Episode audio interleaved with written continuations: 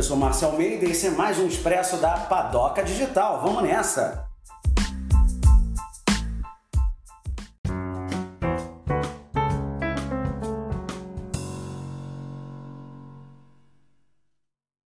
É, antes da gente começar, eu queria provocar vocês um pouquinho é, em fazer uma autorreflexão, em tentar entender é, o que, que é o papel meu, de cada um, enquanto colaborador da HSM, enquanto indivíduo na sociedade, enquanto pai de família, filho, marido, esposa, mãe, colega, enquanto pessoa, nessa transformação digital. Né? Comecem a, a, refletir sobre o que, que é isso, qual é o seu papel nessa história toda, e se é que você tem um papel, ou se você acha que você não tem papel nenhum na transformação e vai transformar a revelia do que você espera. E isso é um aspecto muito interessante de começarmos. É, ontem à noite, nós tivemos uma reunião com a Adriana, que é a presidente da SIC, Associação Comercial e Industrial de Campinas, e a presidente da JUCESP também, de São Paulo.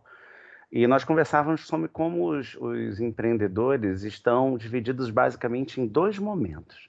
Alguns deles acreditam que é só sentar e esperar que tão logo as coisas comecem a voltar ao normal, como já existe um decreto aqui na região de Campinas, onde eu estou residindo atualmente, para que já reabram alguns negócios, a coisa volte é, gradativamente.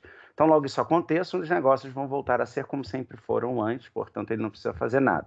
Isso é uma classe e uma outra classe que disse que nunca mais vai voltar a ser como era antes e o negócio dele, como existia, deixou de existir, ele precisa se recriar.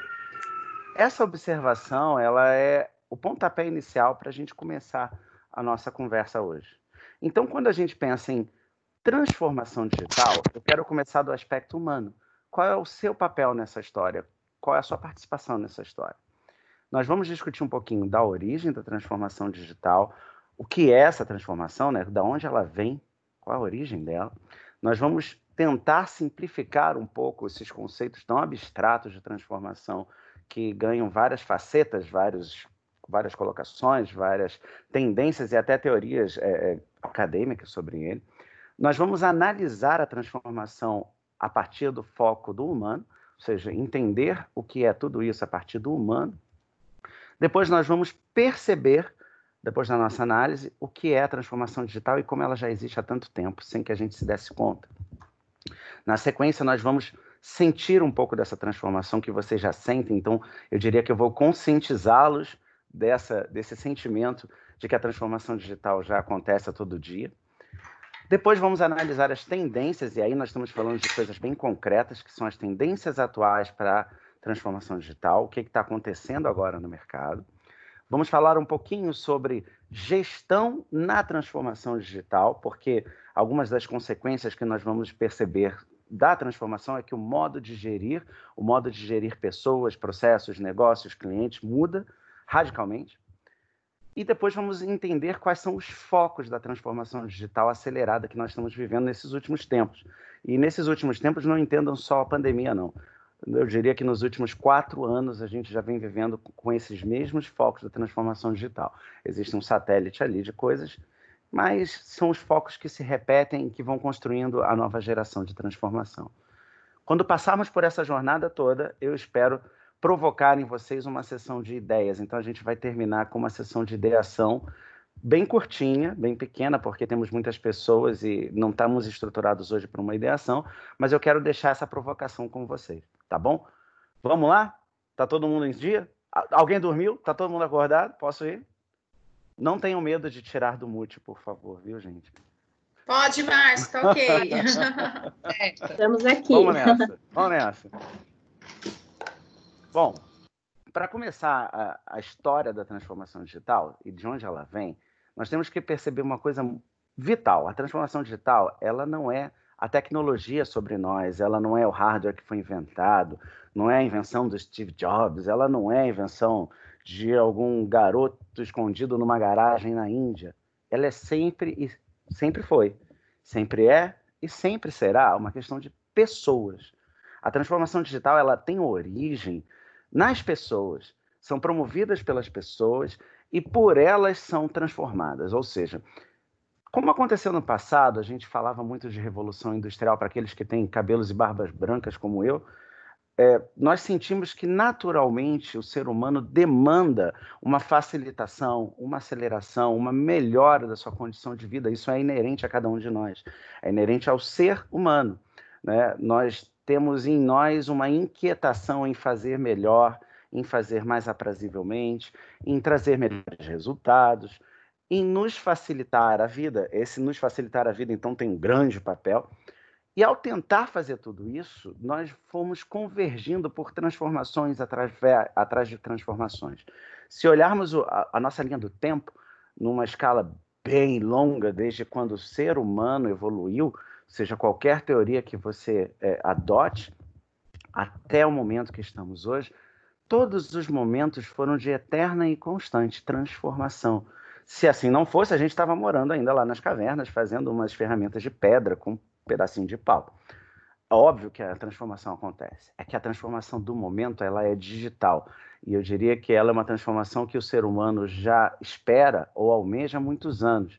Quem tem mais aí de 25 vai lembrar de grandes obras da ficção científica lá atrás, de Isaac Asimov, por exemplo, que fundamentaram as leis da robótica que permanecem até hoje. Vocês já ouviram falar da lei da robótica? Alguém já ouviu falar desse troço? São três leis da robótica. Eu estou olhando o chat agora, então não precisa abrir o microfone se não quiser, mas alguém conhece as três leis da robótica lá do livro do Isaac Asimov? Ninguém se manifestou. Gente, eu não acredito que eu sou tão velho. Nossa, bom, já que ninguém se manifestou, ah, Rafael, obrigado, Rafael, salvou a paz. Deu tempo, não deu tempo de ir no chat.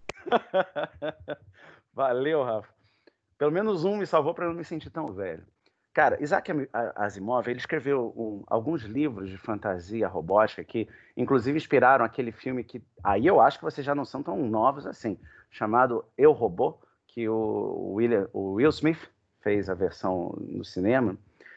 E ali tem três leis básicas que diz que o robô nunca, jamais, sob circunstância alguma, pode ferir um ser humano. É a primeira lei. A segunda lei diz que um robô não pode atentar contra si mesmo. Ele não pode se atacar, se autodestruir, se implodir, causar mal a si mesmo. E a terceira lei é o loop infinito, que diz que um robô jamais pode ir contra sua própria programação.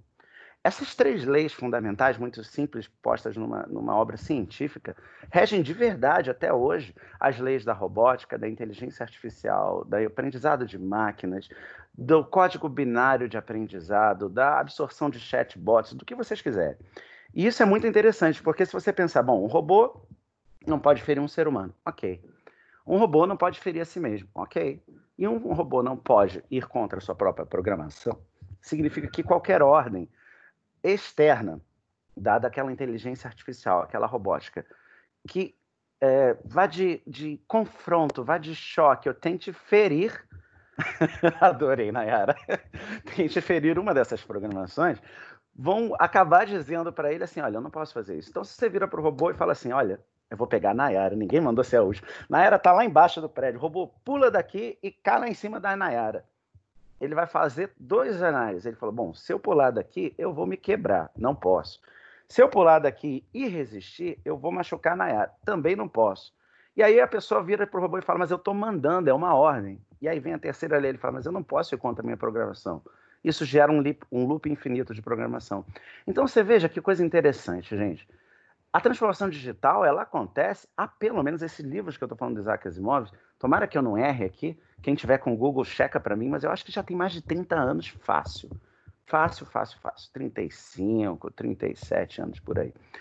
E dentro dessa evolução de transformações digitais, o ser humano vem evoluindo esse conceito desde esta época, quando as coisas eram escritas ainda, né? Escritas que eu quero dizer para uma, uma mídia impressa, como, por exemplo, 20 mil léguas submarinas, é um outro clássico, em 20 mil léguas submarinas, que tem lá um, um, um submarino que já era atômico antes da invenção da, da energia atômica, é, o, o, Nemo, que não é o peixe, para quem já é muito jovem, como disse a Nayara, que não é o peixe, é o, o, o capitão desse, desse submarino, ele tem um, vive uma utopia com uma tripulação que mora naquele é, submarino autossuficiente e não sai debaixo d'água. Ele tem aventuras mil pelo, pelo mundo, por baixo e por cima da água, só que todo mundo mora no, no submarino. 40 anos depois, 50 anos depois quase dessa obra, isso é uma realidade muito presente na nossa marinha, na, na, marinha americana, na marinha inglesa, na marinha chinesa. Tripulações de submarinos constantemente vivem, por exemplo, ciclos de seis a oito meses embaixo do mar e só não vivem mais porque são seres humanos, precisam voltar para casa, senão viveriam muito mais. Então, notem, essa transformação digital começou talvez com uma ideia, começou com um conceito, com uma filosofia, com uma obra de ficção, mas começou com uma pessoa. E pessoas continuaram evoluindo ela. Se a gente voltar no meio termo do que eu estou falando, Star Trek, né? Jornada nas Estrelas. Não confundam com Star Wars, por favor, não ofendam os geeks como eu. Star Trek, ele fundou uma geração de jovens que assistiam aquele negócio sentadinho na televisão, e tem uma história muito interessante. O engenheiro da Qualcomm, para quem já nasceu nessa geração, ele era fanzaço do Star Trek, junto com um grupo de amigos de rua e tudo mais. E ele adorava aquele aparelhinho, que eu tentei achar o meu, mas eu estou de mudança, gente, por isso o cenário está precário aqui. Que fazia assim, e o Kirk falava com a Enterprise, e o Spock, que era um intercomunicador, né? Ele abria, fazia um barulhinho, e falava com a nave a qualquer momento, de qualquer lugar. Bom, ele ficou fascinado por isso. Ele foi crescendo, continuou fascinado, foi estudar, foi fazer a universidade, continuou fascinado, se formou em engenharia eletrônica, continuou fascinado. E ele se juntou com mais dois amigos também fascinados de infância e inventou a transmissão de dados de voz por ondas de rádio, que foi a placa processadora que gerou o celular. Ele é o pai do celular, que nada mais é do que a reprodução do intercomunicador do Star Trek. Com uns 30 ou 20 anos de diferença por aí. Então, notem, a transformação ela é movida por pessoas, por aquilo que está no nosso coração, por aquilo que nós desejamos fazer de melhor. Eu citei alguns exemplos aqui para contextualizar vocês de como uma coisa é muito mais profunda do que parece. Por isso, sabendo de onde ela vem, nós começamos a pensar o seguinte: como é que eu simplifico transformação digital? Eu gosto muito desse, desse contexto que eu coloquei aqui na apresentação, que é o seguinte: qual é o contexto de digitalização? Aí eu vou falar para a turma mais velha que nem eu. Bom, digitalização é transformar em dados binários, uns e zeros, certo? Significa que os computadores eles só sabem dizer se tem corrente ou não tem corrente. Por enquanto, já já eu falo de computação quântica, que é uma outra realidade. Mas os computadores comuns, seu celular, o meu computador, o meu telefone, a campainha da sua casa, a sua geladeira, o seu micro-ondas, todos todos eles, sem exceção, funcionam em dados binários.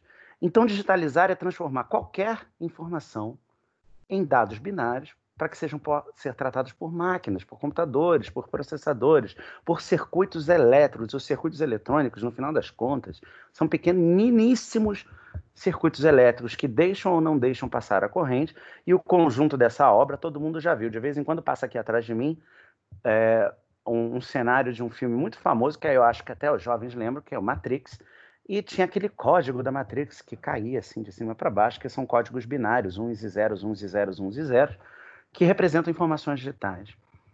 Quando a gente analisa o conceito de digitalização, alguns de nós pegaram uma fase que fala assim, tem que digitalizar esse documento. Hoje em dia a gente já fala escanear.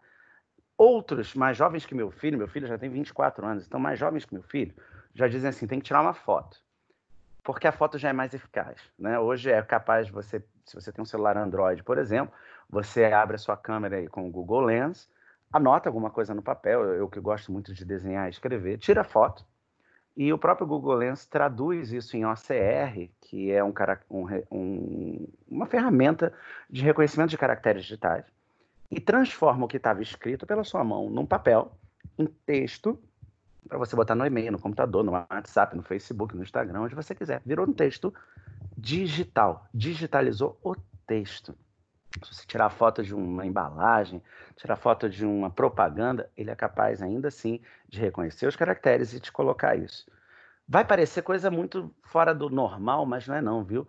Os primeiros scanners aí, que já vão uns quase 18 anos, já faziam isso também. Você digitalizava um documento na, da máquina de, de, escrever. Poucos de vocês tiveram contatos, mas eu gosto de ter um por aqui, tá na bagunça. Você digitava um negócio na máquina de escrever, naquela época não era digitar, era datilografar, e depois escaneava aquilo e alguns scanners já eram capazes de reconhecer o que estava escrito e transformar em, em código binário e colocar num processador de texto tipo Word, por exemplo. Então, digitalizar nada mais é do que transformar algo muito concreto, muito do nosso mundo real, em informação a ser processada por máquinas. E as máquinas não falam o sentido tátil, o sentido visual por si. Mesmo quando a gente fala de câmeras, as câmeras digitais nada mais são do que um processo de digitalização de uma informação muito concreta, muito sólida, muito perto de nós, certo? Sabendo, então, que o conceito de digitalização e a simplificação da transformação digital tem essas duas correntes, vamos olhar um pouquinho para essa imagem. Sei que alguns de vocês nasceram no meio dessa linha do tempo, eu tenho certeza. E é interessante a gente ver a evolução da revolução digital. O que foi a revolução digital? O que é isso? É esse exemplo que eu coloquei, uma imagem muito clássica isso. Olha como era uma, uma mesa de trabalho tradicional. Márcio. Oi. Eu, eu não tô, eu não tô vendo. Eu não sei se é só eu ou se tem mais gente que não consegue ver também. Alguém é, tá eu acho que não está compartilhada não, a tela. Não, está compartilhada, mas eu derrubo e boto de novo. Pera aí, gente.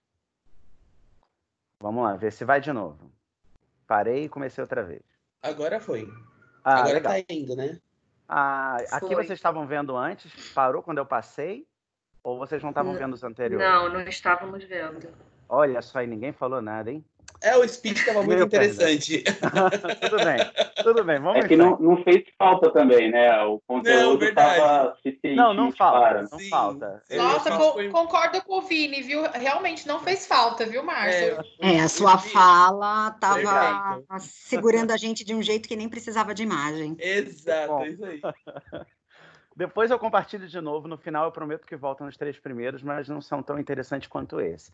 Então, eu, isso é um GIF, ele vai e volta várias vezes. Eu vou deixar aqui ele, ele retomar para a gente fazer junto essa comparação da análise, porque ele é muito interessante. Então, a, o comecinho dela lá, vai em 1984, por aí, ele vai mostrar como era uma mesa de trabalho típica da que vocês têm aí, na, deveriam ter naquela época na HSM. Ela era desse jeito. Olha que maravilha. Já tinha computador, mas servia para muita coisa. Daí a evolução da revolução digital foi convertendo cada uma dessas coisas físicas em meios digitais da gente trabalhar e convergendo tudo isso para dentro da nova maquininha que tomou posse da nossa vida. Então vocês vão analisando cada uma dessas imagens, alguns vocês vão reconhecer, outros não, de aplicativos, eu tô, já estou simplificando para a linguagem moderna, falando aplicativo, porque naquela época a gente chama de programa, que faziam coisas que o mundo real tinha vez. Se assim não fosse, o jornal impresso, por exemplo, seria uma coisa que a gente consumiria até hoje. É, eu gosto muito do fax, o fax está aqui nesse cantinho aqui, viu? Ao lado esquerdo, quem nunca viu uma máquina dessa, porque eu tenho alguns clientes industriais, não riam, por favor, que ainda tem fax, gente, porque os seus clientes de ponta são business to business, esses negócios, ainda usam fax para fazer cotação, fazer pedido, para pedir informação. Então, o fax está lá, eles já estão tendo problema de achar bobina, a chatônia, porque só está achando em loja de desmonte, mas precisa manter porque ainda tem gente que resiste a essa revolução digital. E notem que eu fui bonzinho nessa imagem, porque eu parei no computador. Eu, eu queria ter achado uma que migrasse do computador para o telefone, porque essa é a realidade, né? Eu, eu agora estou aqui no computador para facilitar a mim mesmo, mas eu poderia estar fazendo com vocês toda essa, essa nossa conversa só com o meu telefone, me bastava é mais uma questão de comodidade pelo vovô que não enxerga muito bem, então eu preferi colocar no computador. Olha como é interessante a gente pensar que os negócios na revolução digital foram se tornando novos negócios. Para suprir o que uma empresa precisa fazer, outras empresas foram surgindo. Por exemplo, se a empresa precisava de um calendário, existia a gráfica que imprimia calendário, aliás, existe ainda hoje, mas poucas pessoas usam. Só que criou-se um braço digital em empresas focadas em desenvolver programas, softwares, sistemas para suprir essa necessidade. Eu falei do calendário, poderia falar de outra coisa. O Skype é um dos instant messages mais antigos que existem, dos que estão é, em vigor hoje, né? Já tivemos várias versões do Skype. O Skype é um dos mais antigos, pelo menos desde 2000 eu acho que 2010 ou 2009, não me lembro muito bem. E ele foi evoluindo conforme a tecnologia foi, é, é, foi crescendo e permitindo a, a, sua própria evolução. Então é interessante a gente pensar que se hoje a gente está aqui fazendo essa, essa reunião aqui via no Zoom, não foi a Microsoft, nem muito menos a empresa que criou o Zoom, que desenvolveu essa, te essa tecnologia, mas foi simplesmente um negócio que precisava resolver um problema. Então, a revolução digital, ela vai trazendo para a gente novos mercados, ela vai trazendo para a gente novos nichos, e eu vou falar um pouquinho disso já já. O que, que eu quero dizer com novos nichos, se, se novo nicho já não é novo mercado. E novos clientes, acima de tudo. Porque, veja, todo esse conjunto de obra de atingir novos mercados, dentro destes mercados encontrarmos novos nichos e dentro destes nichos encontrarmos novos clientes, nós facilitamos essa trajetória com a revolução digital. E a transformação digital vem para acelerar esse processo. Porém, os problemas, eles são os velhos problemas. Uma empresa que vende, por exemplo, vidro, uma vidraçaria. Os problemas da vidraçaria não mudaram, não ela tem problema de cortar o vidro, de estocar o vidro, de reciclar o vidro quebrado, de ter a massa certa para fixar no lugar certo, do profissional correto para fixar o vidro. Ela é uma vidraçaria. Ela não deixou de ser uma vidraçaria. Os problemas dela são os mesmos, mas a transformação digital trouxe para ela novos clientes através de novos nichos, através de novos mercados. Vamos tentar transformar isso num caso concreto. Vamos pensar que eu tenho a vidraçaria do seu Antônio. A vidraçaria do seu Antônio tem agora 50 anos de tradição aqui em Souzas. Souzas é uma região de Campinas, para quem não conhece, onde o carioca veio morar, que é meio roça, sabe? O pessoal daqui costuma dizer assim: ah, eu vou lá em Campinas. Na verdade, Campinas está a 7 quilômetros daqui. Estamos dentro da cidade, mas é uma, é uma área. É, é muito bom, cara. Eu vou dizer para você que é muito bom. mas é interessante pensar que tem gente que acha que está em outro lugar. Por que em outro lugar? Porque a vida aqui, a transformação digital, não atingiu os negócios. Existe um centrinho comercial bem tradicional, de, é centenário já da época das fazendas. A vida das pessoas em volta disso, é, das pessoas comuns, humildes e não tão humildes também, viu? Aqui tem, tem de tudo. Ela não se transformou. As pessoas têm negócios, negócios, indústrias, negócios pesados, negócios como o meu até, que vivem de transformação, mas querem ficar conectados à natureza. Os problemas desses negócios do seu Antônio, então, são problemas do tipo os que eu mencionei. Ele tem problema com o fabricante de vidro, com a bisotadeira de vidro, que é aquela que faz a bordinha do vidro. Tem problema com o vidraceiro. O vidraceiro é o profissional que, que carrega o vidro e instala nas casas, viu? Que só sabe trabalhar com massa. Muitos de vocês nem devem saber o que é massa, porque a maior parte dos vidros hoje em dia é posto com uma borrachinha de silicone, muito mais prático e massa de vidraceira é um negócio meio nojento, suja tudo e tal. Esses problemas do seu Antônio nunca mudaram. Mas aí chegou o filho do seu Antônio, cresceu, se formou na faculdade, fez administração, estudou na FGV, fez um curso na HSM e falou assim: pô, pai, é, tá muito velho esse negócio, pai. Nós temos que ter um, um site. Vamos fazer um site. Seu Antônio lá, reticente só para agradar o filho, sabendo que um dia vai ser do filho, falou: olha, filho, vai lá então faz você esse negócio aí, eu vou cuidar aqui do vidro, vou cuidar do, dos nossos empregados que já estão com a gente há 25 anos, ou tá ali há 30. Você cuida dessa parte aí de internet que eu não entendo nada. O filho vai lá, cria um site, aí do site ele começa a se interagir, ele percebe que o que o pai dele faz de bisotar o vidro, que eu acabei de falar, que é fazer uma bordinha angulada no vidro, é tão raro hoje em dia que ele resolve, resolve então tirar proveito disso no site. Então ele começa a dizer que tem tradição, bota lá fotos do pai fazendo vidro há 40 anos atrás, mostra os vidros bisotados daquelas cristaleiras antigas de quem já viu, quem já tem, aquelas cristaleiras de fazenda, aqueles vidros bem acabados em mesas, nada de vidro reto, quadradinho, vidros bisotados, angulados, muito bem trabalhados. E de repente, por conta de Instagram, Facebook, coisas muito básicas que o filho faz, começa a chegar para ele uma série de pessoas assim: olha, eu tenho aqui em casa uma cristaleira da minha avó, olha, eu estou com um projeto aqui em casa com um arquiteto fulano de tal, que está precisando de uns vidros bisotados, você faz, e ele começa a atender.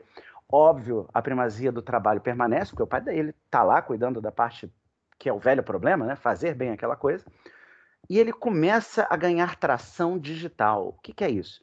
Ah, uma pessoa num grupo de um condomínio, puxa, quebrou um vidro aqui da cristaleira da minha avó, não sei o que eu faço. Olha, eu conheço uma vidraçaria boa, toma aqui o site, ó, vidraçaria Seu Antônio. Pô, onde que é isso? Ah, lá em Souza, mas vai lá que eles já têm. E a coisa começa de uma pessoa passa para outra, de outra passa para outra, de outra passa para outra. E a vidraçaria ganha um novo ar. De repente, a vidraçaria do seu Antônio está vivendo de vidro bisotado e não mais do vidro simples. O bisotado é um vidro que sai mais caro porque tem um trabalho de acabamento. Olha que curioso, gente. Revolucionou digitalmente o negócio. É o mesmo problema que o seu Antônio sempre teve, ele continua tendo que ter. Porém, ele atingiu um novo mercado, dentro desse mercado, um novo nicho, e dentro desse nicho, ele chegou em novos clientes. Isso é uma transformação digital. Percebe? Tá claro como ela é muito mais simples do que parece para gente? Vamos fazer uma análise, então, avançando na linha do tempo. É, vamos perceber a transformação digital de um modo mais acelerado do que a vidraçaria do seu Antônio. Aí eu gostaria de fazer algumas perguntas, então vocês podem abrir os microfones aí. Eu deixei dois exemplos aqui no, no GIF, na apresentação, de dois aplicativos embaixo e um aplicativo em cima. Alguém já conhece algum deles? Não. Olha, nenhum de vocês conhece? Gente, estou impressionado. Então eu vou falar um pouquinho desses caras aqui. Ah, legal, Flávio. Você conhece o qual meu deles? travou a imagem. A imagem ficou parada mesmo porque eu voltei no chat para ver a resposta. Então eu vou pedir para o Jefferson olhar o chat para mim e eu solto a imagem lá. Tem o Gira, é isso? Isso, tem o Gira, Gira o Slack, e o de cima tá só o ícone, porque o ícone é tão famoso que geralmente eu não ponho o nome. Tá. Aqui. Ó, já, já vi que algumas pessoas conhecem o Gira, é, alguns conhecem o Slack. O, o de cima é a plataforma chamada Google Cloud Server. Vocês conhecem o Google Cloud Server? Alguém conhece? Tempo, maestro. Não, Márcio, eu, eu conheço, mas eu sou café com leite que eu sou da área, então não conta. Ah, não vale, aí não vale, meu. Mas tem, todo mundo conhece. Quem foi que falou? Eu não estou olhando o chat. Quem falou que conhece? Qual o nome? Zillig, A Rosilda Lívia, falou. Vanessa. Ah, legal, Rosilda. bastante gente conhece. Legal. O Google Cloud Service, eu costumo dizer que todo mundo no planeta conhece, incluindo os chineses. Eu trabalhei muitos anos na China e eu sei que inclusive os chineses conhecem, porque o, Google Cloud Server, ele é um serviço que hoje o Google presta, você pode comprar para a sua empresa, você pode pagar serviço, mas quem de vocês não tem acesso ou já viu ou conhece alguém que tenha um Gmail, um celular Android, um Google Maps, um Google Meet, um Google Hangout, o famoso Google Plus que morreu. Todos esses serviços do Google, inclusive o Google Search, quando você entra no navegador, seja Chrome ou não, e faz uma pesquisa no Google, eles são calçados nesse serviço que o Google hoje vende, que é o Google Cloud Server. Então, vamos perceber a transformação digital que nós já estamos hoje. Quando a gente pensa em efeitos de nuvem, nuveificação, que é uma palavra feia, mas representa muito do que, do que isso é na nossa vida, a gente quer dizer que estamos entregando a serviços externos a nosso controle dados, informações, projetos, processos, é, fotinhos de família, é, áudios que eu mando de um grupo daqui, piada, vídeo, tudo isso, seja Facebook, Instagram, WhatsApp, Gmail, Google Drive, Google Meet, Zoom, uh, Skype, IM, WeChat, Gira, Trello, Atlassian, não importa. GitHub, nada disso importa. Todos eles têm o mesmo fundamento. Eu estou entregando esses dados, dados digitais, lembra? Dados, bits de zeros e uns, na mão de serviços externos de nuvem. Mas peraí. E a maior parte desses que eu falei, na verdade, todos esses que eu falei, têm as suas versões gratuitas, não é? Nós estamos aqui usando a versão gratuita do Zoom, o Gmail é gratuito, o Android é gratuito. Você paga o telefone, você não paga o Android. Os serviços da Google são gratuitos, o Slack é gratuito, o Gira, bom, ele é gratuito por 14 dias, mas o Trello é gratuito para sempre. O que, que esses caras ganham com isso? Como é que eles vivem de gratuidade? Eu costumo dizer que não existe nada de graça. Isso tem um custo, tem servidores, tem gente trabalhando para manter, as informações das pessoas do planeta todo estão ali presas a esse serviço. Então, de graça não é não, viu? Eles trocam o serviço pelos dados. Dados digitais de todas essas pessoas de acordo com cada nicho, cada mercado onde esse software atua. Eu não sei se vocês sabem sobre o Slack um pouco, eu vou, vou assumir que nem todo mundo conhece, tá? Para quem já conhece, eu vou falar blá blá blá, para quem não conhece, eu vou lá do zero. Alguns anos atrás, antes até do advento do Skype como videochamada, porque o Skype não começou como videochamada, nós tivemos um grande mensageiro digital da época da internet de escada, que foi chamado, era, é o nome dele, ICQ, ICQ. O ICQ fazia uma vozinha muito engraçada, fazia ah! toda vez que você tinha uma mensagem. Ele era uma comédia aquele negócio. O que, que era aquilo? Aquilo era uma versão rascunho se comparado com hoje, porém muito moderna para aquela época, do que você faz no seu celular quando você manda uma mensagem de texto, quando você manda um WhatsApp, quando você manda um Slack. Ué, então nada disso é invenção? Não, não é. Tudo isso é transformação. Só que a transformação digital dentro do digital. Começou digital, vamos melhorando. O MSN da Microsoft Networks, o MSN foi um grande competidor do ICQ por todos os anos enquanto ele so conseguiu sobreviver. O Facebook, eu confesso a vocês que eu detesto Facebook, só uso para trabalho, para os clientes, apesar de ter o meu lá. Ele tinha um Messenger do, do Facebook que não emplacou muito bem, não. Eles desacoplaram o aplicativo, né? Ele era um outro serviço dentro do Facebook. Você tinha que ter Facebook para usar o outro. Mas o negócio foi morrendo por mau uso. Eu, eu costumo dizer isso por efeito Orkut no Brasil. O efeito Orkut é o, o efeito da banalização da tecnologia. Isso foi passando, cada um tentando ocupar esse espaço, né? O ICQ, o Skype, o MSN, o Messenger, o próprio WhatsApp, o WeChat, que é o chinês, que é muito grande na, na Ásia. Mas o Slack veio com uma nova proposta. O Slack falou assim: olha, todas essas ferramentas são válidas enquanto comunicação, as pessoas precisam se comunicar. Então, nós vamos dar essas ferramentas para as pessoas, mas vai ser diferente. Nós vamos estruturar as ferramentas de tal forma que elas sejam gratuitas dentro de uma limitação. Porque hoje em dia a gente já fala da transformação digital freemium, quando a gente fala de software. O que é freemium? É de graça até um certo ponto. O Slack você consegue usar ele de graça para o resto da vida. Porém, quando atingir o número de mensagens, se eu não me engano, 40 mil, é, você começa a perder, ele começa a pagar as mais antigas. O propósito dele é muito claro, é comunicação. Inclusive, você consegue fazer vídeo chamada, áudio chamada, transmitir arquivos, plugar convergências digital dentro do Slack, e ele se tornou uma, uma, uma ferramenta corporativa poderosíssima, porque é gratuito ele teve um, um, crescimento nas suas ações no IPO dele lá na, na, Bolsa de Nova York de mais de 300%. A Microsoft teve que lançar um comunicado interno para os funcionários da Microsoft do mundo, proibindo a instalação do Slack em máquinas Microsoft, porque até a Microsoft lá dentro estava abandonando as suas ferramentas e a Microsoft tinha comprado há pouco tempo o Skype. Então, notem que a transformação digital, a percepção da transformação digital, ela tem algumas métricas ela está sempre buscando agilizar processos, está sempre buscando alterar as relações de negócios, está sempre buscando alterar as estratégias de negócios e, principalmente, as frentes da transformação digital.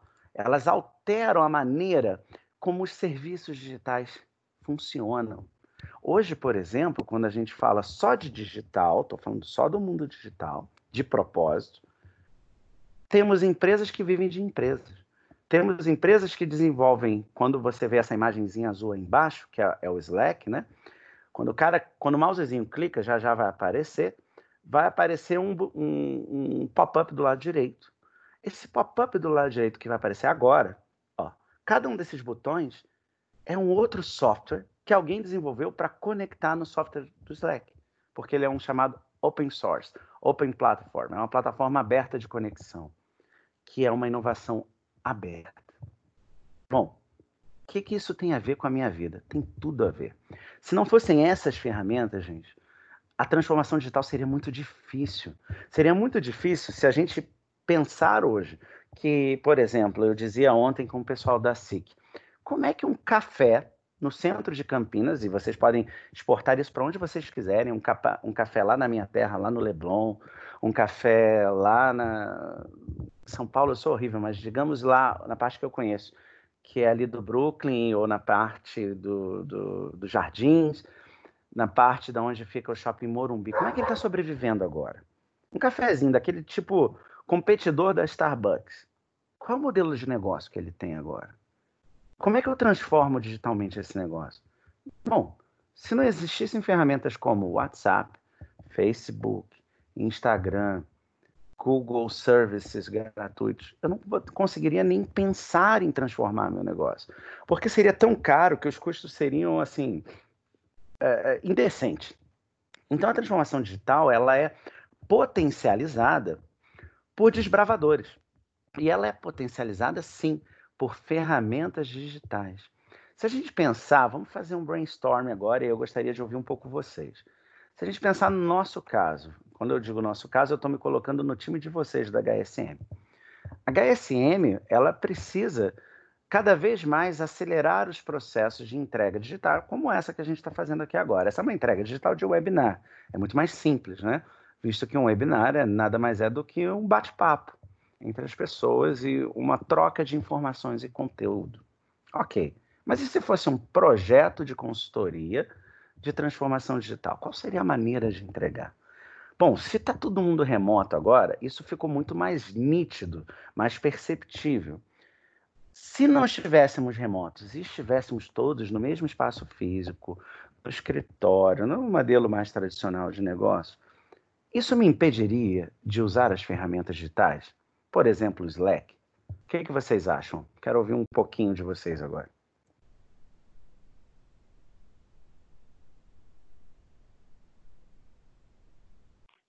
É, na, na, prática, a gente já usava muito o WhatsApp, né? Legal. Então já estava usando o WhatsApp, é, digamos assim, para grupo e para conexão pessoal, né? Ou seja, eu falo com a Beatriz, eu mando ali para Daniela, eu mando para Vanessa. Ok. Qual é a diferença entre o Slack e o WhatsApp? Alguém sabe?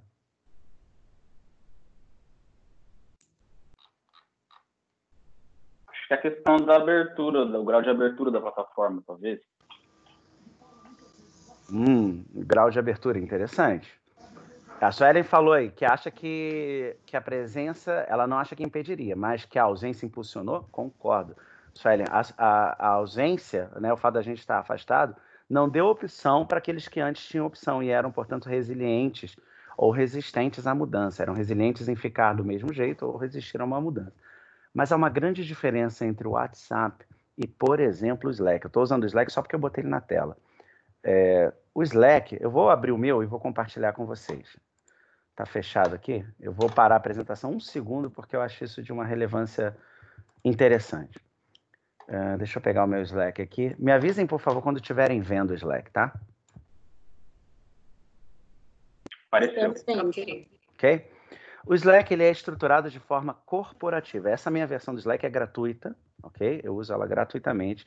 Eu não pago nada para o Slack, porque eu não quero. Eu poderia pagar um dos serviços. Aqui do lado esquerdo, tá vendo aqui?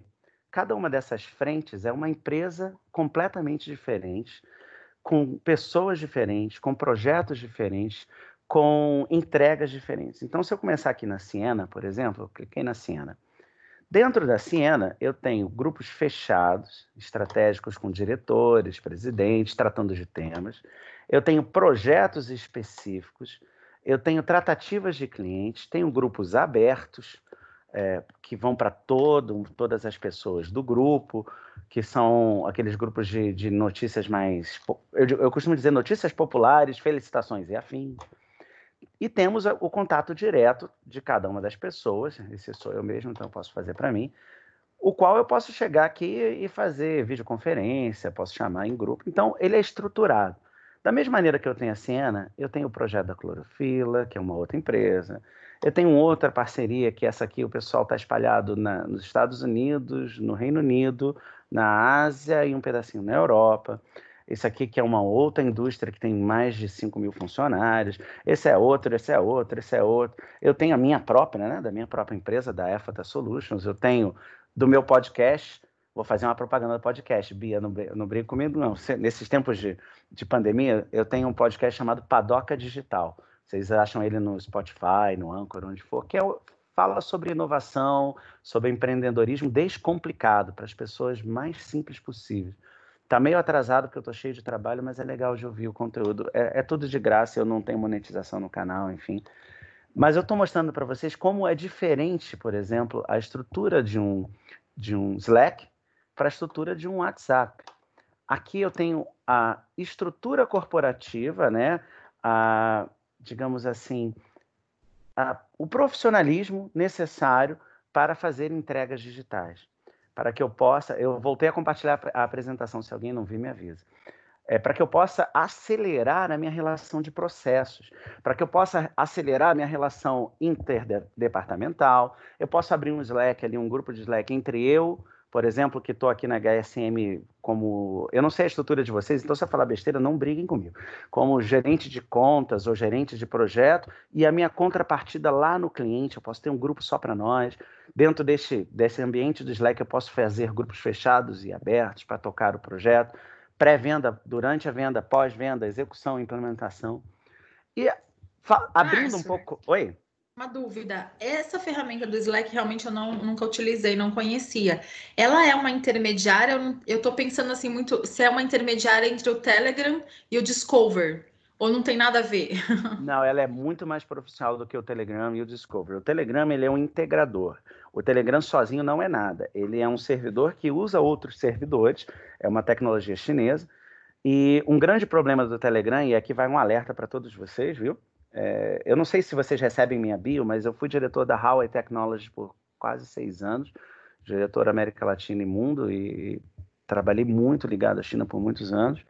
E também fui diretor da British Telecom, da BT Telecom. São as maiores operadoras, a maior operadora de telecom do mundo e a maior fabricante do mundo. A Huawei agora ficou mais famosa do que já foi no passado, e não por coisas boas, né? O Telegram é uma tecnologia chinesa de descriptografia. Tudo que você envia via Telegram, é, ele não tem é o chamado peer-to-peer, ponto a ponto. Ele não entrega de pessoa a pessoa, ele entrega num servidor e esse servidor entrega para outra pessoa. O, quando você usa até mesmo o WhatsApp, uh, o Facebook ainda não mudou isso, o Mark não mudou isso, ele passa de criptografia ponto a ponto, que era o começo do Napster. Quem lembrar do Napster aí, o Napster foi o que criou a compactação MP3 o compartilhamento de músicas digitais. Né? Hoje é tão comum, tudo é MP3 hoje em dia. Mas não era, viu, gente? Eram arquivos impossíveis de transferir. É, o Napster, ele criptografado. Então, eu pegava uma música e mandava, sei lá, para o Jefferson. Eu tinha o código e o Jefferson tinha o código. O, o WhatsApp ele ainda funciona assim. A criptografia é ponto a ponto. O Telegram não é. O Discover, ele é um comunicador aberto que cabe mais gente ainda, tem uma criptografia proprietária, significa você manda para o servidor dele e ele criptografa e te entrega. Ele é o pai da chave. A chave não é sua. É, a lógica do WhatsApp é: eu tenho a chave da porta e o Jefferson também, só nós dois temos, só nós dois passamos. A lógica da, do Discover é: tem um porteiro que olha seu crachá e deixa você entrar ou não. A lógica do Telegram é uma praça pública no meio do centro. Não tem, não tem chave nenhuma. E o Slack não, ele é a estruturação corporativa profissional da comunicação. Por quê? Porque além da comunicação, você pluga nele todas as ferramentas de processos ágeis. Já ouviram falar certamente de processos ágeis? Então, quando a gente fala de Trello, de Gira, Kitbucket, Bitbucket, um, deixa eu pensar, Atlassian's Power, é, Power, se você, eu vou voltar lá no meu Slack depois, no final, e mostro para vocês algum dos plugins que você pode botar. Agenda. Você pode convergir a sua vida para dentro do Slack, a vida profissional. E dessa forma, ele acelera a sua tomada de decisão, acelera a sua reação, acelera a sua resposta. Ele é o único no planeta que tem esse perfil, além da criptografia. É muito diferente de um simples comunicador de transferência de, de informação. Espero que não tenha complicado muito. Era só para hum. dar o um alerta. Nossa, adorei. Isso Obrigada, provavelmente Márcio. é o caminho que o Teams está querendo traçar, né? É, porque a tá gente tentando. percebe que o Teams está tentando colocar Tá essas tentando. ferramentas e ele hoje está caindo na- no gosto do povo, porque assim, a gente, aí eu vou falar um pouco do lado da HSM, a gente usou, começou a usar bastante o Teams esse ano, a gente não usava, obviamente, mas depois da pandemia, o que passou a- a mudar na nossa rotina é que a gente deixou de fazer calls por celular, que a gente fazia muito, mas muito É. mesmo, para utilizar o Teams, até porque as empresas começaram a utilizar também. A gente tinha essa barreira de compliance, e hoje não tem essa barreira do compliance por conta da pandemia. Então, acho que é, a gente passou, a gente fica praticamente, eu vou, eu- eu- se você perguntar para todo mundo, a gente passa 50% do nosso dia, às vezes 100% do nosso dia, logado no Teams em reunião. Nossa. É verdade. Ontem a gente, a no- nossa equipe da Academy dos coordenadores ficou até, sei lá, sete e meia no Teams. Hoje, logo cedo, a gente está de novo. Então, assim, acho que passou a ser uma constante estar online vendo as pessoas. Isso facilita a nossa aproximação até. É verdade. Eu ó. acho que. É verdade, que- é isso mesmo, Renata. O, o Teams ele está tentando. A Microsoft ela perdeu muita atração de mercado nos últimos anos, certo? Por quê? Porque a Microsoft ela, ela tem licença. Apesar da, da profusão de, de pirataria, não vou entrar nesse mérito, ela é- vive de licença. Se não tiver licença, ela vive de quê? E aí, quando vocês devem lembrar, porque isso é bem recente, não vem dizer que ninguém é tão novo assim. O Windows 10 tem pouquinho tempo, né? O Windows 10. No Windows 10 foi dado de graça para o planeta. Vocês se deram conta disso? Que ninguém pagou para ter o Windows 10. Sim. E vocês acham que o Bill Gates, apesar de ele estar com a fundação show de bola, está fazendo um trabalho maravilhoso com Warren Buffett para melhorar o planeta, ele não é bonzinho, nem foi a decisão dele, foi do CEO da Microsoft, que já não é ele há alguns anos.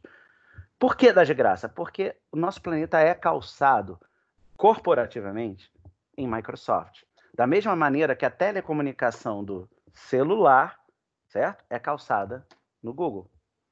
Então ele falou: quer saber? Eu vou dar de graça para eu poder tentar impulsionar as minhas ferramentas. E aí vem, vem, eu vou- eh, talvez só a TI me entenda agora, mas eu vou ser bem honesto com vocês. E eu gosto de ser assim bem escrachado. O Teams e as soluções da Microsoft ainda são uma porcaria. Eles demoraram muito para começar a correr atrás. E agora estão literalmente correndo atrás. Ferramentas gratuitas, eu- citando o Slack versus o Team, por exemplo, são muito mais poderosas, estruturadas não param de se desenvolver porque são códigos abertos. Então, eu sou um desenvolvedor, quero desenvolver aqui um negócio para o Slack que me diz que o meu Uber está chegando. Estou viajando na maionese aqui. Eu posso, eu vou lá na plataforma, pego a API, desenvolvo. De repente, para alguém, eu, por exemplo, uso o Slack aqui, ó, não sei se vai dar para vocês verem. Aquele mesmo Slack que eu mostrei para vocês, ó, deixa eu... tá tudo aqui, ó. Dá para ver Todos sim. aqui. Todos os workspace, tá tudo no meu celular. Como eu disse, eu gosto de usar celular. Então, de repente, é interessante eu ter um, um aviso no meu Slack de que meu Uber está chegando, está saindo, etc, etc. Porque, de repente, eu estou usando o Uber para me locomover de uma reunião para outra, de um cliente para outro. A Microsoft ainda não chegou nesse ponto. E o código da Microsoft, apesar de ser a mãe de tudo, tudo é escrito na Microsoft, o C++ é pesadão, ele é muito complicado de desenvolver e a nova geração de desenvolvedores, daqueles que são mais novos que eu, inclusive, nem entende a linguagem, porque já mudou o jeito de fazer programa. Então é complicado, muito complicado. Compliance, eu concordo com você, Renata, vai demorar um pouco, porque os compliances ainda estão olhando para o passado. Apenas as Exatamente. empresas é, é, mais evoluídas, dos meus clientes mais acelerados, eu tenho um produto que eu faço com, com frequência chamado competitividade digital, que é baixar o custo com ferramentas mais digitais e transformar o seu negócio competitivo. É, você tem que mudar a regra de compliance toda, porque você está calçado no passado ainda. E o passado não te atende mais. É, a gente percebe isso quando é, a gente tentou por muito tempo falar com muitos clientes via Skype for Business, por exemplo, e a gente não conseguia, porque era a nossa ferramenta de comunicação, e de repente estourou o Teams e agora todo mundo tem o Teams. Que É, e a nada mais é do que o Skype for Business melhorado. Exato. É, a- qual era o, o- Eu instalei exatas 25 mil contas na época que eu fui o executivo da BT Global do Skype for Business, porque era uma das ferramentas que a BT instalava para grandes contas, tipo Unilever e tudo mais. Qual era o grande problema dele? Vocês vão saber disso porque vocês vão se lembrar. Só fala com quem tem Skype for Business. Ah, mas eu tenho Skype normal. Ah, problema seu, você não vai falar comigo. Essa lógica Exatamente. né? E isso é transformação digital. Gostei, valeu mesmo pela participação, Renata, porque é, é isso é perceber, é isso entender o nosso papel. O quanto a gente consegue fazer mais e melhor. Veja, vocês concordam comigo? Se não concordar, podem falar, tá, gente? Que adotar o TIM agora não é transformar digitalmente. O TIM agora é só o padrão. Você não está transformando nada, você só está chegando no nível básico. É que você estava para baixo. Se você adota o Teams e fala assim, não, agora a gente vai ter o Teams aqui, corporativo, você transformou digitalmente seu negócio ou você só adotou o padrão atual? Seria uma lógica, é, para quem tem o hábito de ter contato ou viajar para os Estados Unidos, é, lá ainda é muito mais perene, celulares sem tela touch, celulares com dial mecânico aqui, com o teclado mecânico, né? Sem tela touch aqui. Por quê? Porque o, o mercado... BlackBerry. Opa, sou da época do BlackBerry corporativo. É isso aí, é isso aí. O bendito BlackBerry continua lá, porque a tecnologia de SMS nossa, de Messenger, né, Service Message Server, ela mudou para MMS há muitos anos nos Estados Unidos. Aqui não mudou por conta da Anatel e operador. Eu não quero entrar nesse jogo, deixo para um outro webinar, eu falo um pouco sobre telecom com vocês. Mas Acontece que eles fazem tudo que todos esses aplicativos que a gente está falando de mensagem, Telegram, WhatsApp, blá, blá, blá, eles fazem tudo isso sem nenhum problema usando o serviço de mensagem. Ah, mas eu quero mandar um vídeo. Manda. Quero fazer vídeo chamada. Faz também. É o MMS, é o Multimedia Media Server. Por conta disso, eu diria que a última vez que eu vi essa estatística já tem um tempo, então eu posso errar deve ter baixado um pouco, mas era mais de 53% da população americana que tem celular, usa aquele celular de tecla, não é smartphone. Olha que coisa curiosa. Mas eles são os pais da tecnologia, como é que pode isso? É, pois é, o BlackBerry lá continua mandando no negócio. O compliance deles ainda está muito amarrado com o BlackBerry. Para muitas coisas, para outras nem tanto. Então, quando a gente olha esse, esse fenômeno a gente consegue entender que levantar a barra é simplesmente colocar a vida em outro patamar. A pandemia está fazendo isso, a pandemia está empurrando a barra para cima. O que antes era opcional para muita gente, deixou de ser opcional. Está virando mandatório. E ao virar mandatório, algumas coisas acontecem na marra. Não quer dizer que eu me transformei. Então vamos sentir essa transformação digital? Aí eu volto lá na apresentação. Como é que eu vou sentir essa transformação digital? Bom, primeira coisa, é isso que a gente falava agora. A integração de times que estão distantes entre si fisicamente, seja por uma pandemia, por exemplo, vocês podem estar aí no mesmo prédio, mas estão distantes fisicamente, sejam os exemplos que eu dei de alguns dos meus projetos que estão espalhados pelo mundo. E eu faço isso, como eu disse, há 18 anos. Então não é coisa nova. A pandemia simplesmente levantou o nível, subiu o benchmark. O que é considerado padrão não é mais onde estava, é cá no alto. Outro exemplo de sentir a transformação digital. A integração de frentes de negócios diferentes, com oportunidades que não existiam. Eu implantei, gente, nos últimos oito meses, é, nos últimos oito meses, eu implantei sete laboratórios de inovação. Já ouviram esse termo? são grupos de pessoas dentro de empresas, e, e, eu tenho de todos os tipos, eu tenho empresa de serviços, de comércio e indústria nesses laboratórios, só que são pessoas com a cabeça diferente, que foram treinadas por mim para inovação aberta, visual thinking, design thinking, projetos ágeis, para criar um laboratório de inovação dentro das companhias. Isso é a transformação digital, porque esses times eles só interagem digitalmente. Eles sabem que o negócio só vai existir se for digital. Isso é uma verdade que eu falo nos últimos cinco anos, e agora, com a pandemia global e o lockdown em alguns lugares e restrição em outros, você sente na pele o que eu já apregou há tanto tempo, que é o seguinte: se o seu negócio não pode ser vendido digitalmente para alguém, você vai morrer. É uma questão de tempo. Volto agora em alguns exemplos. É, eu sou muito ruim, eu vou, se eu errar rua em São Paulo, não briguem comigo. A rua, acho que é Augusta, ou 25 de março, tem, é 25 de março, tem um, uma profusão de, de negócios é, chineses, de origem chinesa de importação e exportação, de comércio popular.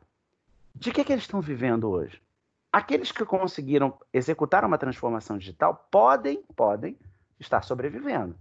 Porque não é que a gente parou de precisar das coisas. Eu costumo dizer que a gente está precisando é mais. Sabe aquelas parafernálias que você nunca botou em casa, que você nunca teve tempo, nunca parou para pensar, ou nunca ficou tanto tempo lá para ver, ou até porque achou bonitinho? Se você não acha na internet, como é que você compra hoje? Você não vai lá na 25, né? Ou eu estou enganado, alguém está indo lá na 25, eu acho que não está podendo. A última vez que eu fui em São Paulo não podia nem respirar direito, porque o, Dória pode isso, não pode aquilo, é uma loucura, não consigo acompanhar. Então, sentir a transformação digital aqui é perceber que frentes de negócios e oportunidades que antes eram desconectadas precisaram ser digitalizadas e integradas. Os laboratórios de inovação que eu dei o exemplo, eles têm essa característica. Eu, eu implantei um, um laboratório de, de, de, inovação de um cliente industrial grande que agrega seis frentes de negócios escritórios fisicamente diferentes, com equipes diferentes, estruturas diferentes, cada um faz uma coisa completamente diferente. Mas o laboratório de, ino de inovação, ele integrou toda essa frente nas ferramentas digitais internas e aplica a inovação nestes conceitos. Então, às vezes a transformação digital é para fora. É da minha empresa, do meu serviço, da minha indústria, para fora, para o mundo lá fora. Às vezes, e muitas vezes, ela é para dentro ela é pra, para a minha própria empresa, é para o meu ecossistema interno, é para atender um, um melhor performance dos meus colaboradores. Por que ela é interna? Porque novas parcerias e mercados estão chegando.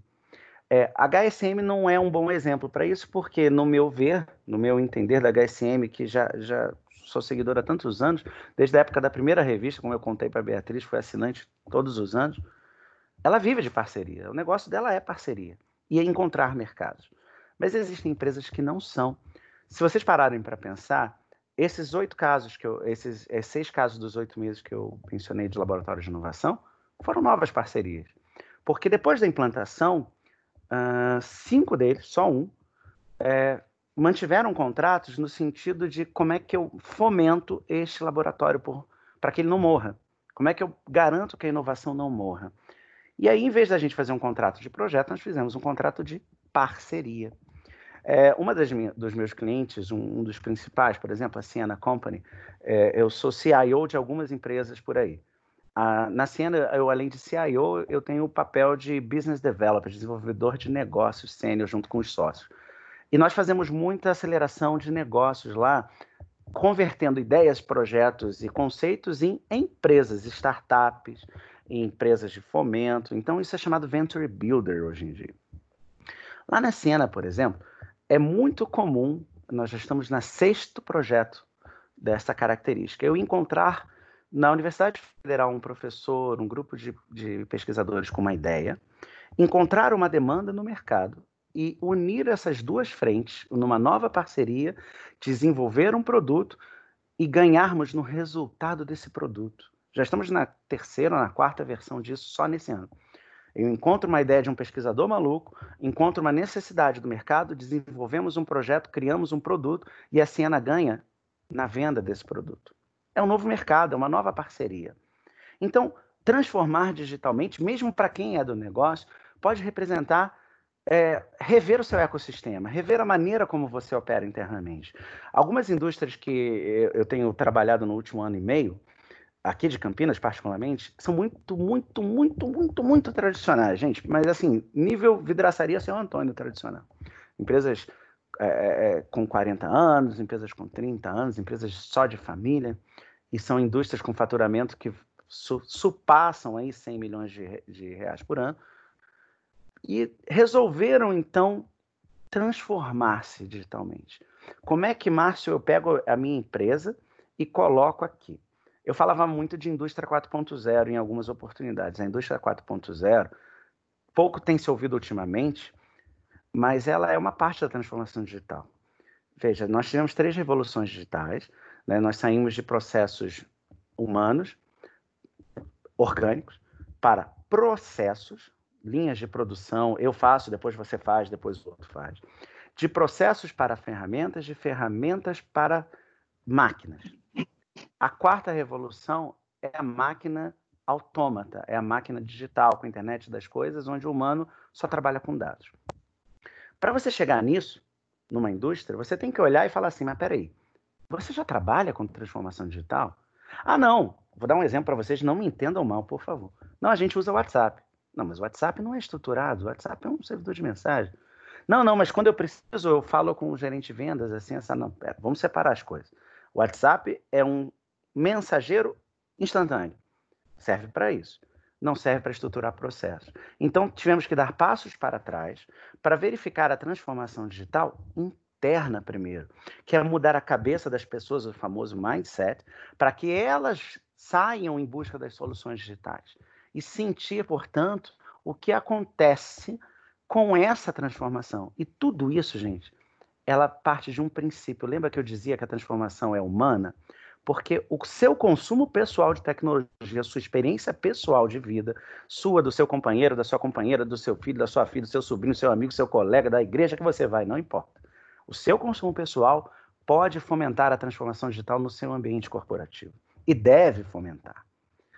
Inclusive, ao sentirmos isso, a gente consegue entender uma das coisas mais interessantes da, da transformação digital recente, que é a tendência. Qual é a tendência? Nós temos poucas, viu? As tendências são Big Data, vocês já devem ter ouvido falar de tudo isso aqui. Inteligência artificial, né? Artificial Intelligence. O Machine Learning, o, aprendizado de máquina. Depois, o Cloud Service, eu já falei também dele. E, por fim, o IoT. Falando em IoT, eu vou colocar no chat para que vocês depois é, é, possam, enfim, olhar por vocês só. Eu vou dar um exemplo de um projeto bem recente, é bem recente mesmo, esse, que a gente terminou de fazer agora na Siena, dentro desses exemplos que eu dei aí. Como é que é o negócio? É, já ouviram falar da Embrapa, né? A Embrapa, a Embrapa é a indústria brasileira que cuida de agronomia e negócios agrônimos, ok? É, esse, esse projeto é, nasceu com um pesquisador que falou assim para gente. E eu estou sempre visitando as universidades em São Carlos e tudo mais. Ele virou e falou assim: olha, eu tenho um negócio que eu desenvolvi aqui, que é uma enzima.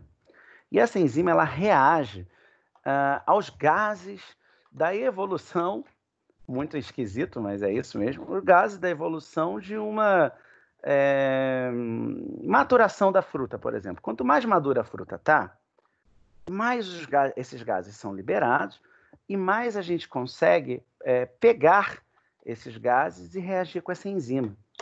Nossa, pode falar a verdade? Que ideia idiota, né? Lembra de sapa-samba? Vocês lembram do sapa-samba, sapagode?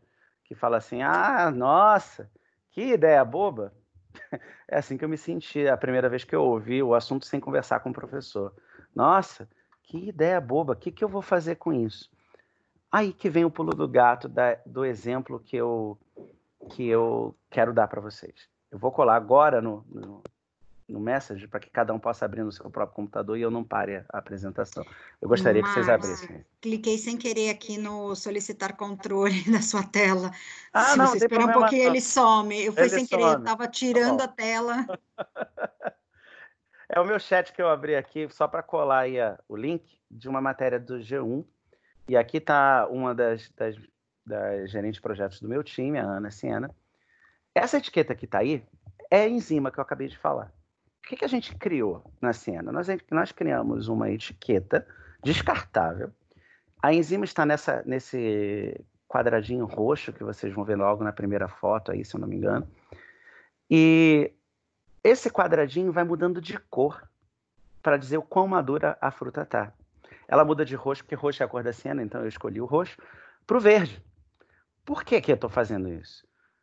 Porque, cara, o, o QR Code dela, que está ali do lado, e, e a enzima, estão olhando o desperdício. Nós estudamos com a Embrapa a cadeia de suprimentos de, de frutas, legumes, vegetais e afins, desperdiça, joga fora 40% do alimento produzido porque alguém apertou, ficou uma marquinha, bateu na caixa, apertou demais e tal.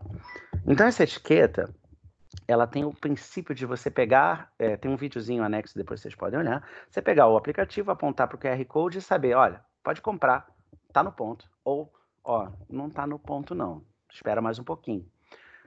O próximo efeito que a gente vai trazer dentro desse QR Code é você saber a cadeia de suprimento de onde veio essa fruta. Quem produziu, qual foi a fazenda, quando ela foi é, é, plantada, quando ela foi. Enfim, nós vamos criar o, o, blockchain, depois eu falo um pouco dessa tecnologia, mas por blockchain, quem é essa fruta por CPF?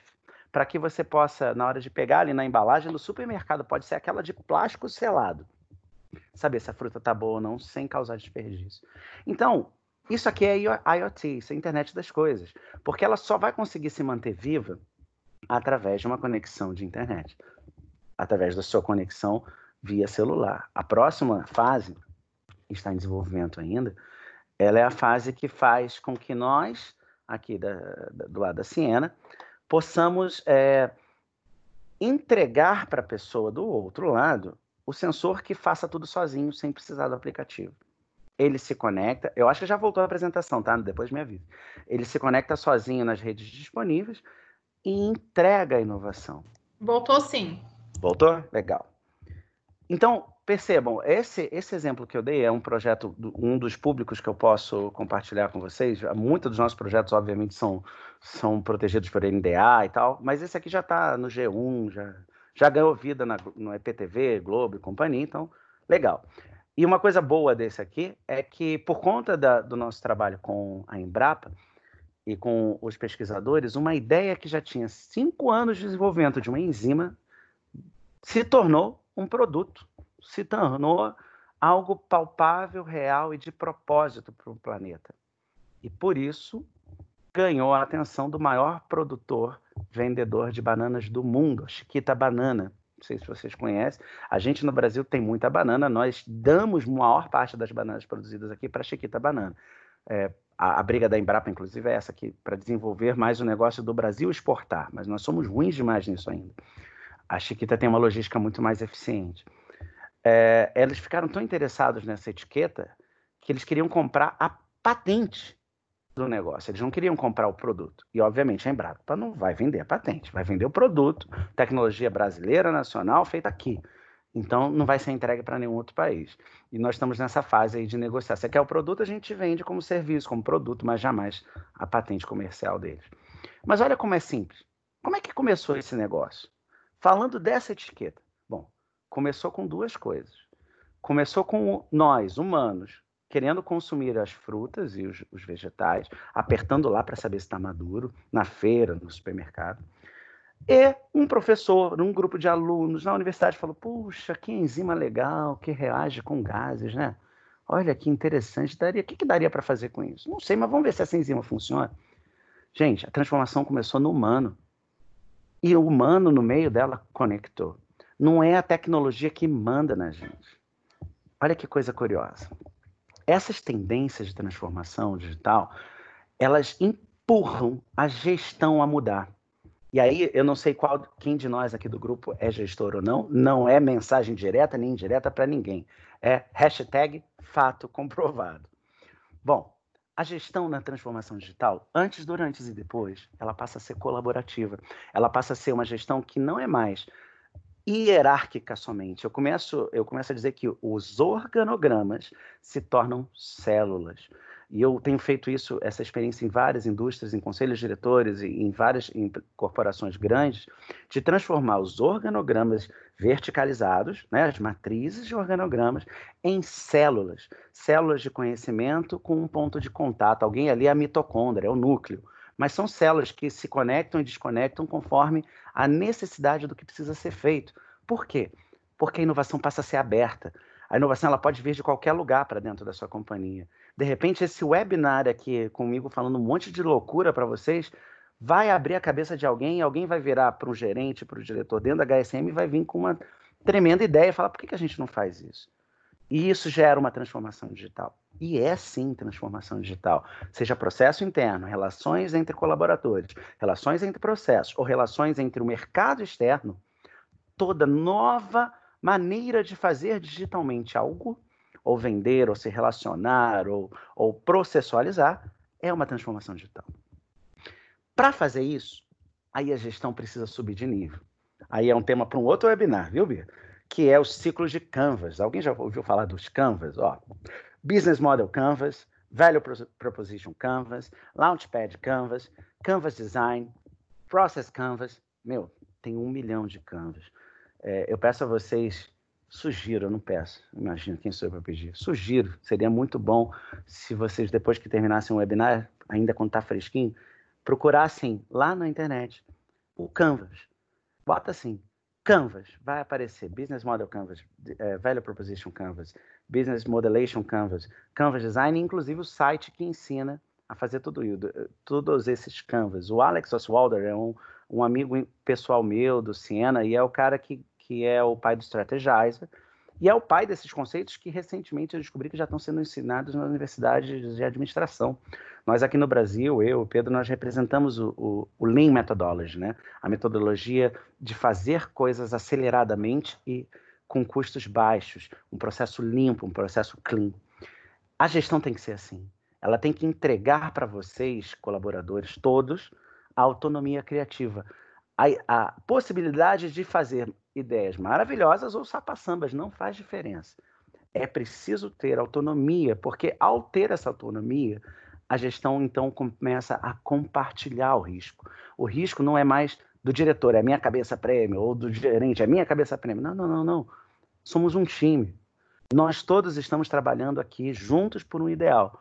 Cada hora alguém tem um papel. Eu sou responsável, sim, eu sou líder de gestão, eu sou diretor, sou responsável pelos resultados, mas eu preciso incentivar o meu time a buscar esses resultados. Uma mente sozinha jamais vai ser mais forte do que várias juntas. Essa parte é uma parte vital da transformação digital no que toca à gestão. Porque ao mudar isso tudo que viemos mudando até agora, incluindo a gestão, nós entramos na área de foco. Que, que a gente foca com a transformação digital? Focamos coisas muito simples, gente. E eu vim falando ao longo de todo esse webinar e agora eu vou provocar em vocês a lembrança. Primeiro foco é o cliente. Como é que o meu negócio vai se relacionar com o cliente de forma digital. Isso a gente está vendo muito aceleradamente agora, durante a pandemia, obviamente. Mas esse foco, ele é o topo da nossa pirâmide de foco. Eu preciso olhar do meu negócio para fora e me relacionar com esse cliente digitalmente, até porque durante quarentena eu sequer tenho outra opção. Depois, eu expando essa minha visão do cliente e olho o meu mercado. Quando a gente olha o mercado, a gente olha o cliente, mas também olha o competidor, também olha a geografia, também olha a situação financeira do mercado, também olha as variantes impostas pelo mercado, situação externa. Né? A análise SWOT ela começa a entrar em, em ação nesse momento. Para você entender quais são as áreas de foco dentro da transformação digital, você primeiro tem que olhar o seu mercado e dizer: olha, aqui na minha região, é, eu sou vidraçaria São Antônio, ninguém vende vidro pela internet aqui em Souzas. Putz, eu tenho que fazer então uma coisa voltada para o regionalismo. Eu tenho que fazer uma ação voltada por georreferência, eu tenho que fazer uma ação voltada para as associações locais, eu tenho que me juntar à associação de Souzas Comercial e tentar fomentar por ali, eu tenho que fazer uma coisa localizada. É um exemplo da análise SWOT de mercado. Com isso junto, nós começamos a fazer o ciclo eterno de dados e análise.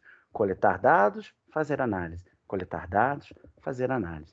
Se algum de vocês já teve a experiência de gerenciar qualquer campanha AdWords, Analytics, Instagram Business, um, Facebook Business, qualquer um deles, é muito comum você olhar gênero, idade e geografia. Você sempre faz essa análise mínima, mínima, mínima, mínima. A quarta você faz de horas e dias de interação, de quantos cliques, quantos likes, quantos inscritos. Veja, isso já virou parte de, do dia a dia de vocês também. É, eu não lembro quem, porque eu não estava aqui, alguém falou que vocês usavam, por exemplo, muito comumente o WhatsApp. Quem de vocês nunca fez de olhar, putz, o cara já recebeu e nem, me le nem leu ainda? Putz, já recebeu, já leu e não me respondeu. Vocês estão fazendo análise de dados, sim, através de uma interface específica, mas é um ciclo constante de análise de dados. Porque tudo isso vai nos levar à inovação. Tudo isso vai nos levar a pensar o que, que eu vou fazer diferente. Inovar não é só criar uma tecnologia nova, é fazer diferente alguma coisa, calçada em digital. Porque quando a gente começou essa história, a gente está no foco do digital. Então, como é que eu vou inovar? Volto no seu Antônio. Se olhar o seu Antônio e pensar que o seu Antônio era uma vidraçaria tradicional e que ele viu que ninguém vende é, via digital por site o serviço, ele vai inovar colocando dentro do site dele, olha, tire aqui a foto do seu, do seu objeto, do, do, do quadro, da janela que você precisa é, fazer e nós vamos fazer para você o orçamento. Porque ele, ao receber a foto, ele pede uma referência e usa um processador digital de imagens dimensionais e consegue ter o tamanho. Pronto, ele inovou radicalmente, não foi? Transformou digitalmente inovou olhando todos os quatro dados que eu apresentei, para que possa entregar o quinto, que é qual é o seu propósito, qual é o valor agregado que você está fazendo. Hoje em dia a gente tem brigas nos nossos aplicativos, é, de aplicativos nos nossos celulares. Né? Quem nunca teve que desinstalar alguma coisa, apagar foto, vídeo, áudio, porque está sem espaço? Porque os aplicativos brigam pelo valor agregado que te entregam. Quanto mais importante for esse valor agregado, menor é a chance de você não usar esse aplicativo. É, você vai usar ele absurdamente. Quanto mais útil ele for para você, ou mais propósito ele te entregar. Então, a transformação digital ela passa pelos cinco focos. Ela precisa olhar o cliente, entender o mercado, analisar os dados, criar a sua inovação com um propósito. Isso é transformar digitalmente. Não é, então, simplesmente criar um site. Se esse site que você antes não tinha, não estiver observando toda essa jornada. Então, é uma coisa simples, um pouco complicada, entende? É simples de fazer. É, você pode fazer um Google Business, que um Google Business é um site que você faz dentro do Google, e aí alguém, quando te procura lá, você já aparece no primeiro ranking sem entender nada de SEO, de analytics, de porcaria nenhuma. Mas, se você não entender a lógica dessa jornada, a chance desse novo site te gerar algum resultado vai ser quase nula. A não ser que o seu próprio negócio já te entregue valor agregado, inovação e mercados diferentes, não vai adiantar você simplesmente colocar uma forma digital de chegar até você. Por fim, é, uma, um aspecto de ideias para se aplicar à transformação digital. E ali eu vi que está com erro de português, que feio. Digitação. Bom, ideias de aplicação. Quando a gente fala do Slack, do Gira, do Trello, tá aí a primeira ideia que eu sempre jogo para todos os clientes, seja o que não tem dinheiro, seja para o que tem alguns milhões de orçamento para transformação. Comece nas ferramentas gratuitas, porque nenhuma ferramenta é gratuita só por ser gratuita. Ela vive de dados. Por viver de dados, elas são extremamente robustas. Elas são extremamente potentes naquilo que elas precisam te entregar de valor agregado, né? Volto ao slide anterior. Por serem desta forma, geralmente são as melhores para você começar a trabalhar. Você pode até evoluir para uma versão paga desta ou daquela depois, mas comece pela gratuita na sua transformação.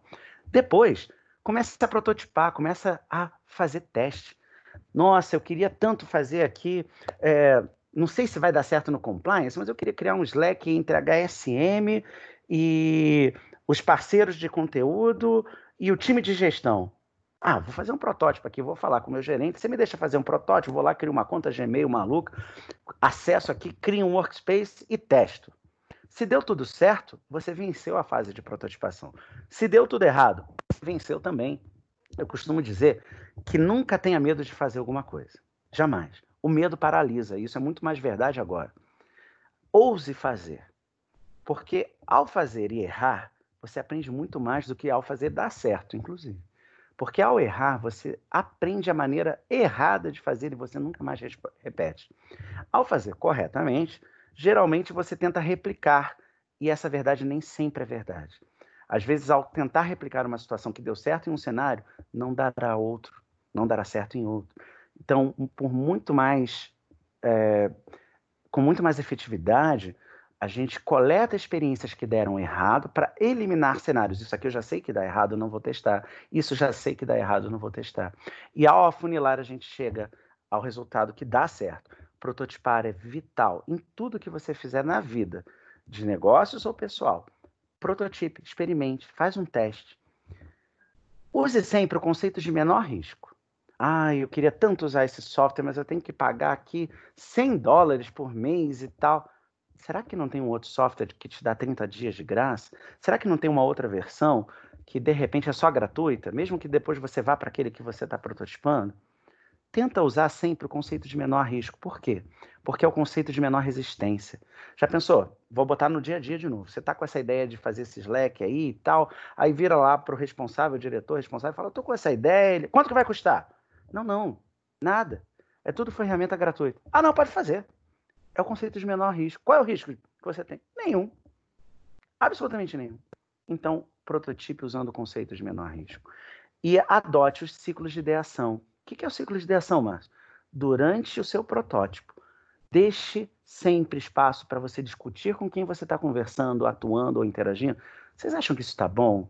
Vocês fariam isso de outra forma? Alguém tem uma ideia diferente? Não gostou de alguma coisa? Gostaria de mudar algum aspecto? Faça ciclos de ideação repetidamente. Para vocês terem ideia, eu tenho alguns times meus que fazemos ciclos de ideação semanalmente, a chamada sprint. Por fim, protagonize a história. Ah, eu vou esperar o Jefferson fazer. Não, não vou esperar o Jefferson, não. Eu tô com uma ideia, eu vou lá fazer. Depois eu chamo o Jefferson. Jefferson, eu tô com essa ideia aqui, quer me ajudar? Protagonize a história. Transformar digitalmente não é waterfall, né? não é cascata, não é de cima para baixo. Em 99,9% dos casos que eu já experimentei, pessoal, e são mais de 150 projetos aí, sempre começa na base. Protagonize a sua história. Protagonize o personagem dessa mudança. Seja você a transformação digital. Começa a ideia. Pode ser que a sua ideia seja adaptada, pode ser que ela seja transformada, pode ser que ela seja um pouco alterada. Mas comece você a ideia. A ideia é sua. Ela é a protagonização é, da sua história, da sua colaboração para o ambiente onde você está, para o ecossistema onde você está, para o planeta. Eu costumo dizer sempre isso, tanto nos cursos que eu dou corporativos, quanto nos cursos que eu dou para a espiritualidade. Não espere o mundo mudar. Mude o mundo mudando você mesmo, o que você pode mudar. Protagonize a sua história. Por fim, eu queria deixar para vocês, agora que a gente vai deixar um espaço aberto, uma frase que eu repito repetidamente. Não é mais a tecnologia que manda, é o humano que demanda. Houve um tempo para aqueles que são mais barbas brancas que o sistema caiu. Ah, tem que esperar, eu estou sem sistema. Como é que faz isso? Olha, você tem que entrar aqui, clicar ali. Quem manda é a tecnologia. Não é bem o que você precisa, mas ela foi feita assim, portanto, assim você precisa usar.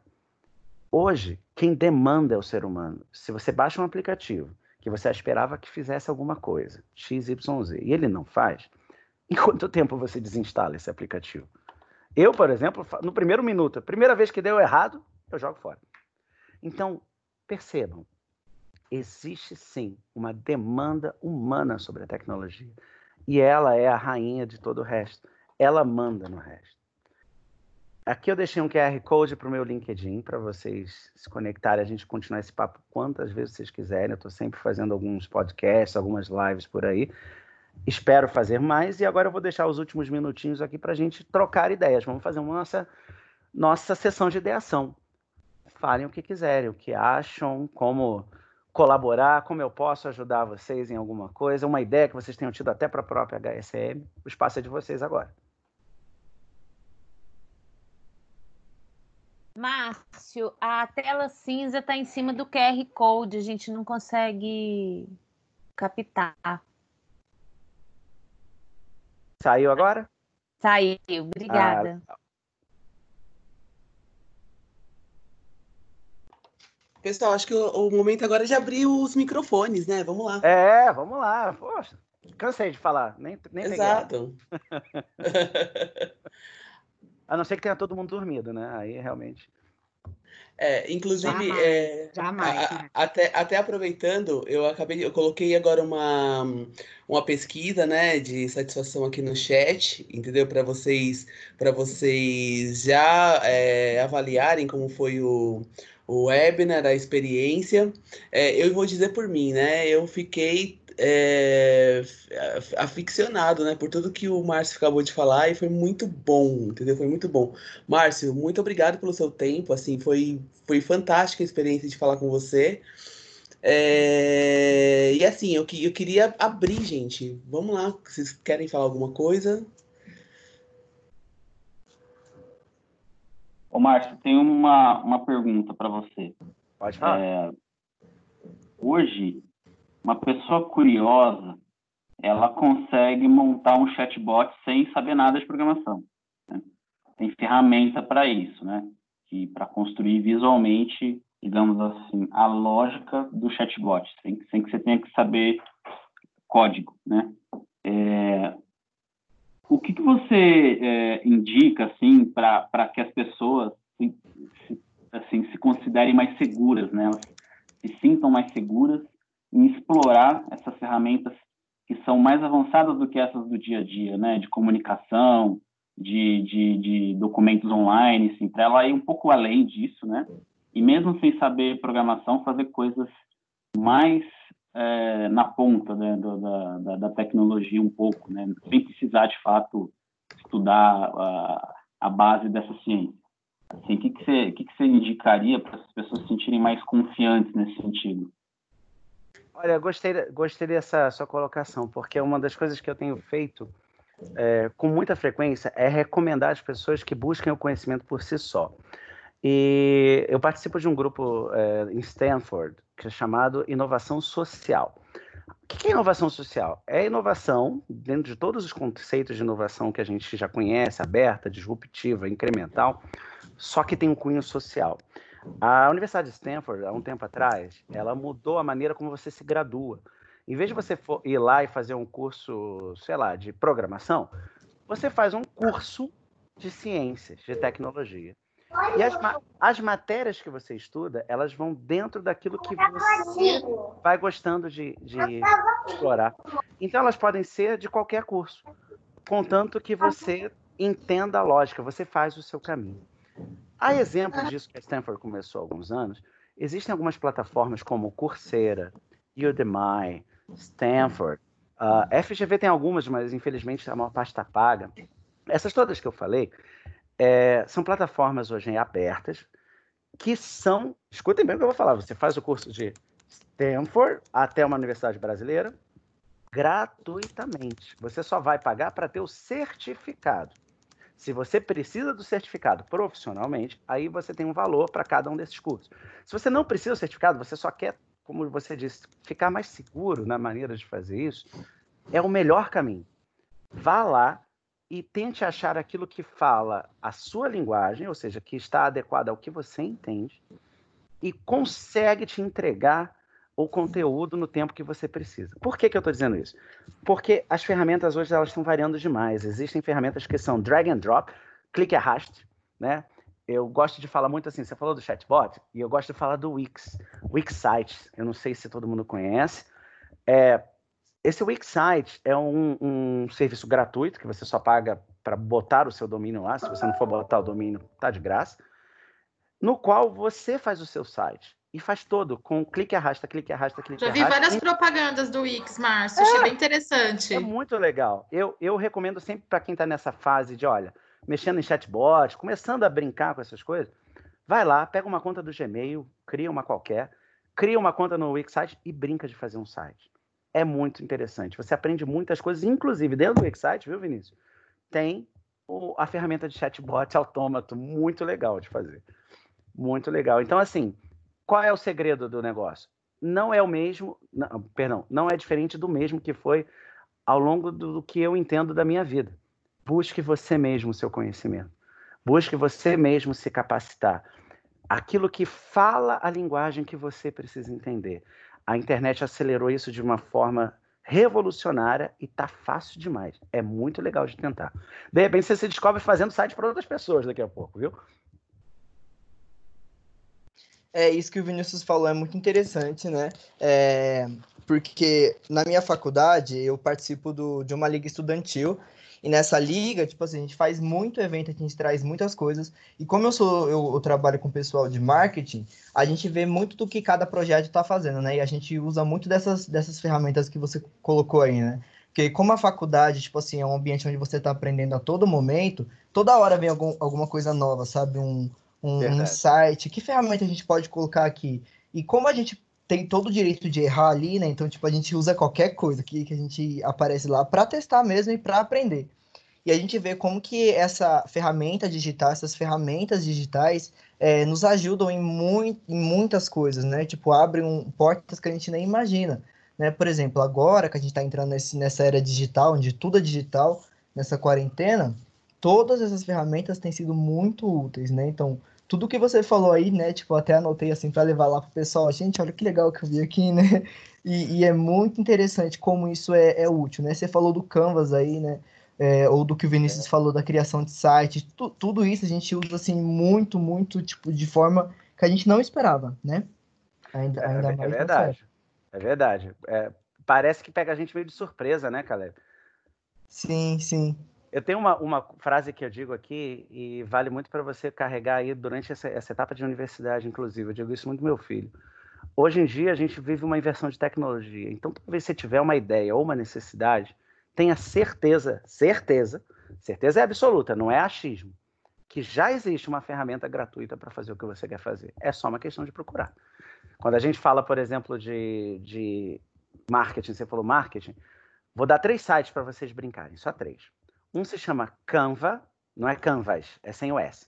Não é Canva. O segundo é Unsplash, o N Splash.